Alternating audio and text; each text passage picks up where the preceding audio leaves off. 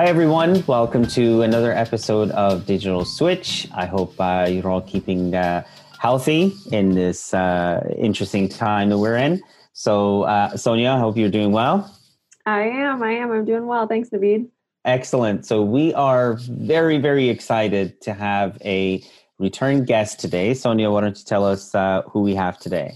I am really excited to introduce Perianne Boring, who is the founder and president of the Chamber of Digital Commerce.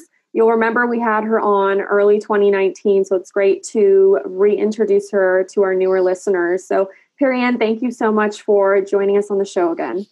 Yeah, it's great to be back. I regret that we're not in person. The last time I was with you guys in your office in the Bay Area, but uh, with the uh, current pandemic, we haven't um, had the opportunity to do a lot of travel this year, but really excited just to talk about um, kind of new trends in the crypto space and catch up on um, different initiatives at the chamber. So, last time we chatted and had you on the show, like I mentioned, was mid 2019. So, so much has changed since then. So, I want to kick off the episode and ask how are things going at the chamber? And what are some of the recent initiatives you guys have been really focused on?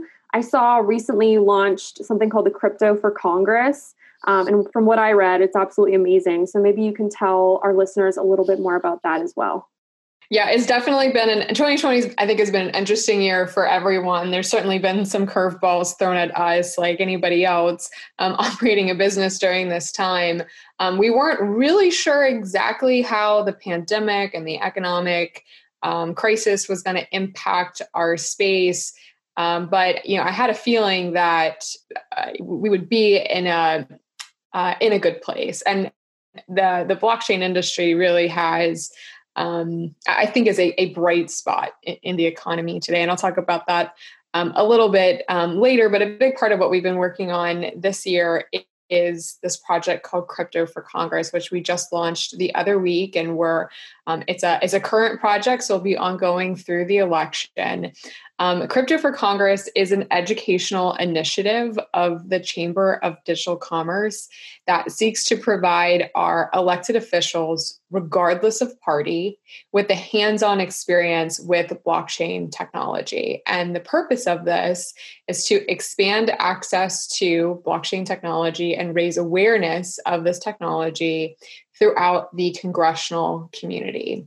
And as a part of Crypto for Congress, our PAC, our Political Action Committee, has made a small contribution in Bitcoin, which is the first and the largest cryptocurrency by market capitalization, to the campaign of every member of Congress we think and really believe that the best way to learn something new is to experience it for yourself. And we want our elected officials to experience the power of blockchain technology in their own hands. And our hope is that through this um, uh, this uh, initiative, they will have the opportunity to have a deeper understanding of how this technology works and the critical role it will play in our global economy for many generations to come. So that's what's kept me bit busy with it being an election year. We thought it was important to participate in the in the um, election process, but we wanted to do so in a nonpartisan way, and that's what Crypto for Congress is all about. Excellent. And uh, Perianne, you're absolutely right. It, it feels like it was eons ago, but uh, uh, you know, having you in the offices uh, a year ago was uh, was phenomenal, and uh, it, it's really great to hear you uh, just talk about how. You know, not only how busy things are, and and also how pertinent these things really are, because you know, I, I, think my philosophy is that regardless of what kind of uh, an environment, business environment we are in, if if we're solving real problems, these needs are going to continue to exist. It's and and I think you know, as we've discussed at length in the past, um, there are certain things that blockchain brings to the table that are not just quote unquote nice to haves. And so I think it's uh, it's really really great to hear that. Um, speaking of the way the world has changed, but what uh, everybody refers to as a new normal, I wanted to ask a little bit about um, what the effects of COVID have been on sort of blockchain uh, adoption, because you know uh, it's interesting. Uh, a few weeks ago, I saw this poll on LinkedIn, and they were asking uh, this this particular person was asking everyone about you know what is your driving sort of force behind your digital transformation today and everyone had picked covid because you know clearly there are things that are now becoming commonplace that perhaps weren't necessarily there in the past. So wanted to ask you do you feel as though this pandemic has actually uh, sort of accelerated adoption or has it made any effect whatsoever help or hurt uh, the blockchain cause yeah, I mean, it's an interesting question. So, one of the issues I think our industry has faced is that one, it's this technology is misunderstood. There's still today a lot of misinformation and, miscommunication about what it is, how it works, and what its role is going to be. And we believe that blockchain technology is one of the most important technological innovations that we will see in our lifetime. And if you really think about what role blockchain plays, it is financial infrastructure and it will serve as the financial infrastructure of the new digital economy. And if you look around the world, there are many other nations like China and Singapore and Japan, Switzerland, the European Union. They understand this and they recognize how important this technology is going to be. And they're all racing to be at the forefront of developing this technology. And if you juxtapose that to what where the US is today, our leadership hardly even recognizes that uh, th- there is a, a, cyberspace race to- with this advanced technology, and we're not even on the playing field. And I see this as a significant challenge to both our national security and our ne- economic security um, to have foreign actors controlling the systems and the governance that will power the digital economy. And that is a big message we have today. And the challenge with this is a lot of people just don't understand it, they're not prioritizing it, and they don't get it. But COVID has helped shift the the the dialogue towards blockchain in Washington. And we are starting to get more of our national leaders to understand this. And I'll give you an example of where we saw that. So, one of the actions that Congress took was the, the stimulus bills. What was intended there was to get cash in the hands of Americans as fast as possible. The challenge is that we have a pretty large financial inclusion gap in the United States. In 2019, according to the Federal Reserve, 22% of US households were un or underbanked. And Congress's response to the pandemic of distributing stimulus funds through the banking system highlighted a lot of the limitations in our financial system. And that caused Congress to take a deeper look at blockchain technology. So, after the um, stimulus bills were passed, there has been a number of hearings on um, Capitol Hill looking at modernizing our financial infrastructure. And blockchain technology has been one of the key themes in all of those hearings. So we've seen it in Congress as it relates to payments. And then we also saw um, a group of member of Congress um, send a letter to um, the administration urging the administration to use blockchain technology for relief efforts. And this was for uh, financial services related issues like payments, um, but it also was looking at um, other applications of blockchain like supply chain. So this is why I'm saying I think blockchain is really part of the bright spot in the economy today because there is a heightened awareness on importance of digital systems and the industry is starting to be looked at as a potential resource to address some of the biggest challenges we are facing today nationally and globally.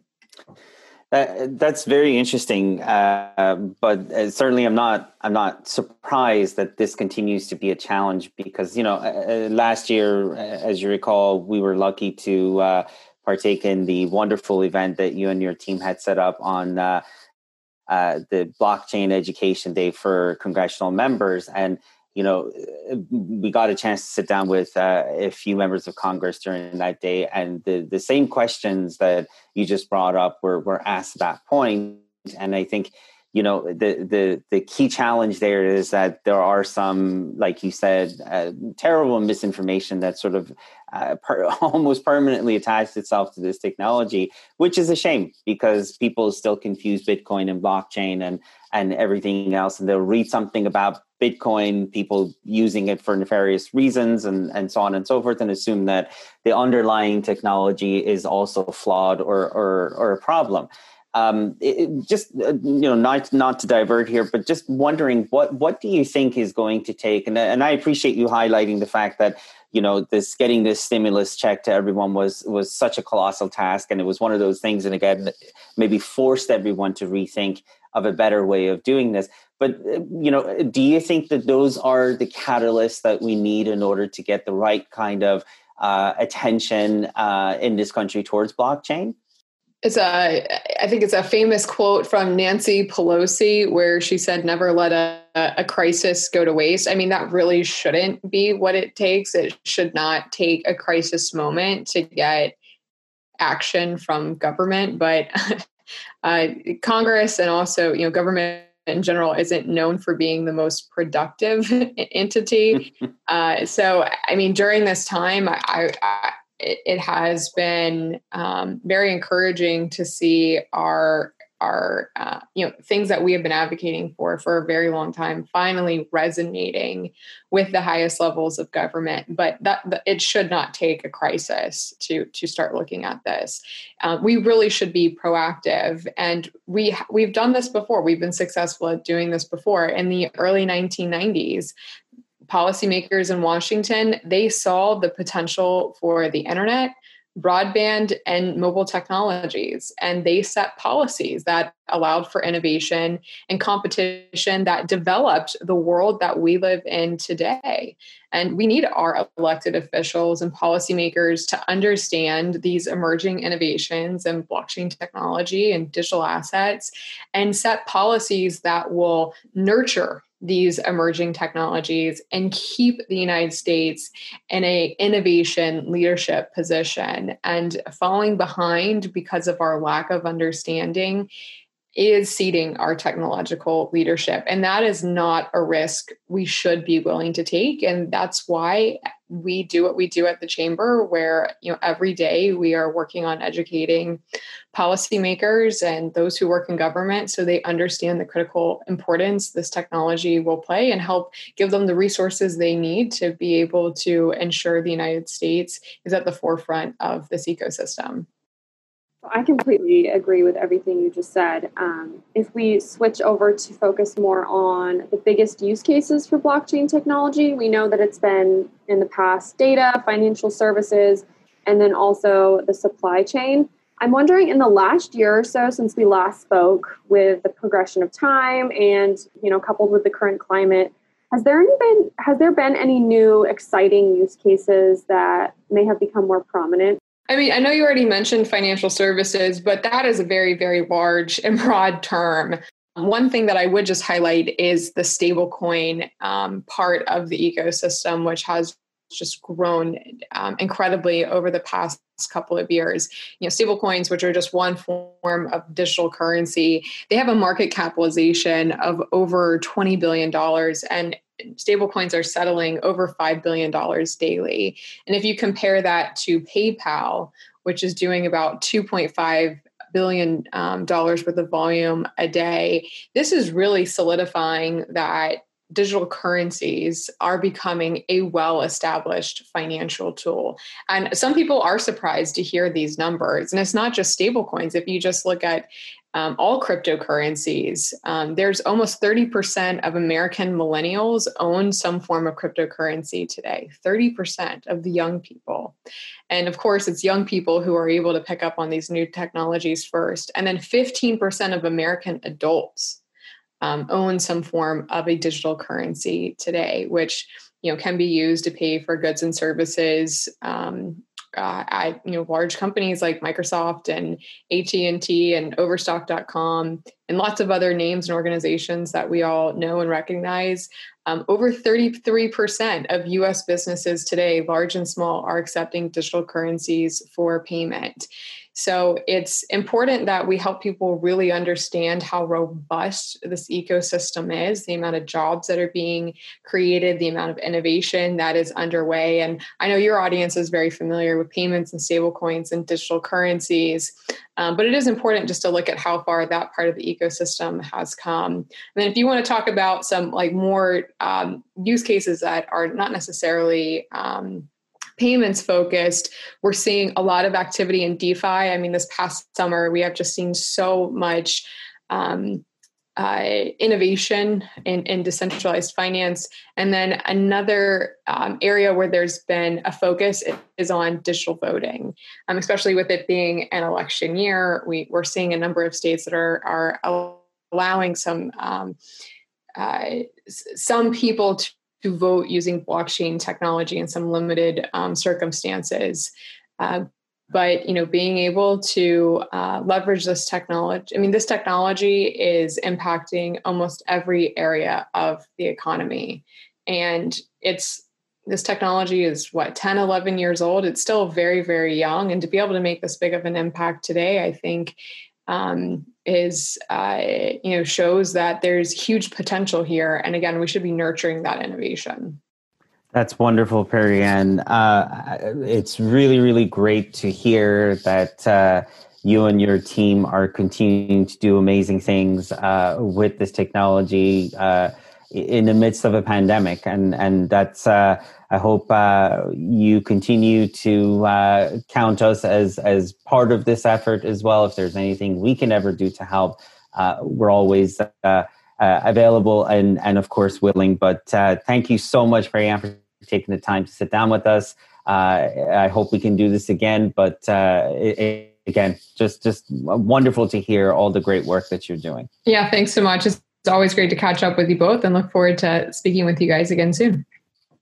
As always, thanks for listening to Digital Switch. You can find us, subscribe to us, and share us on your favorite podcast streaming service, digitalswitch.show, and recently on YouTube. You can also stay up to date on all our podcast episodes, blog posts, videos, and all things PureNova at purenova.com and at PureNova Inc. on Twitter. So that's all from us. Thank you to another amazing guest. Have a great week, everyone, and stay safe.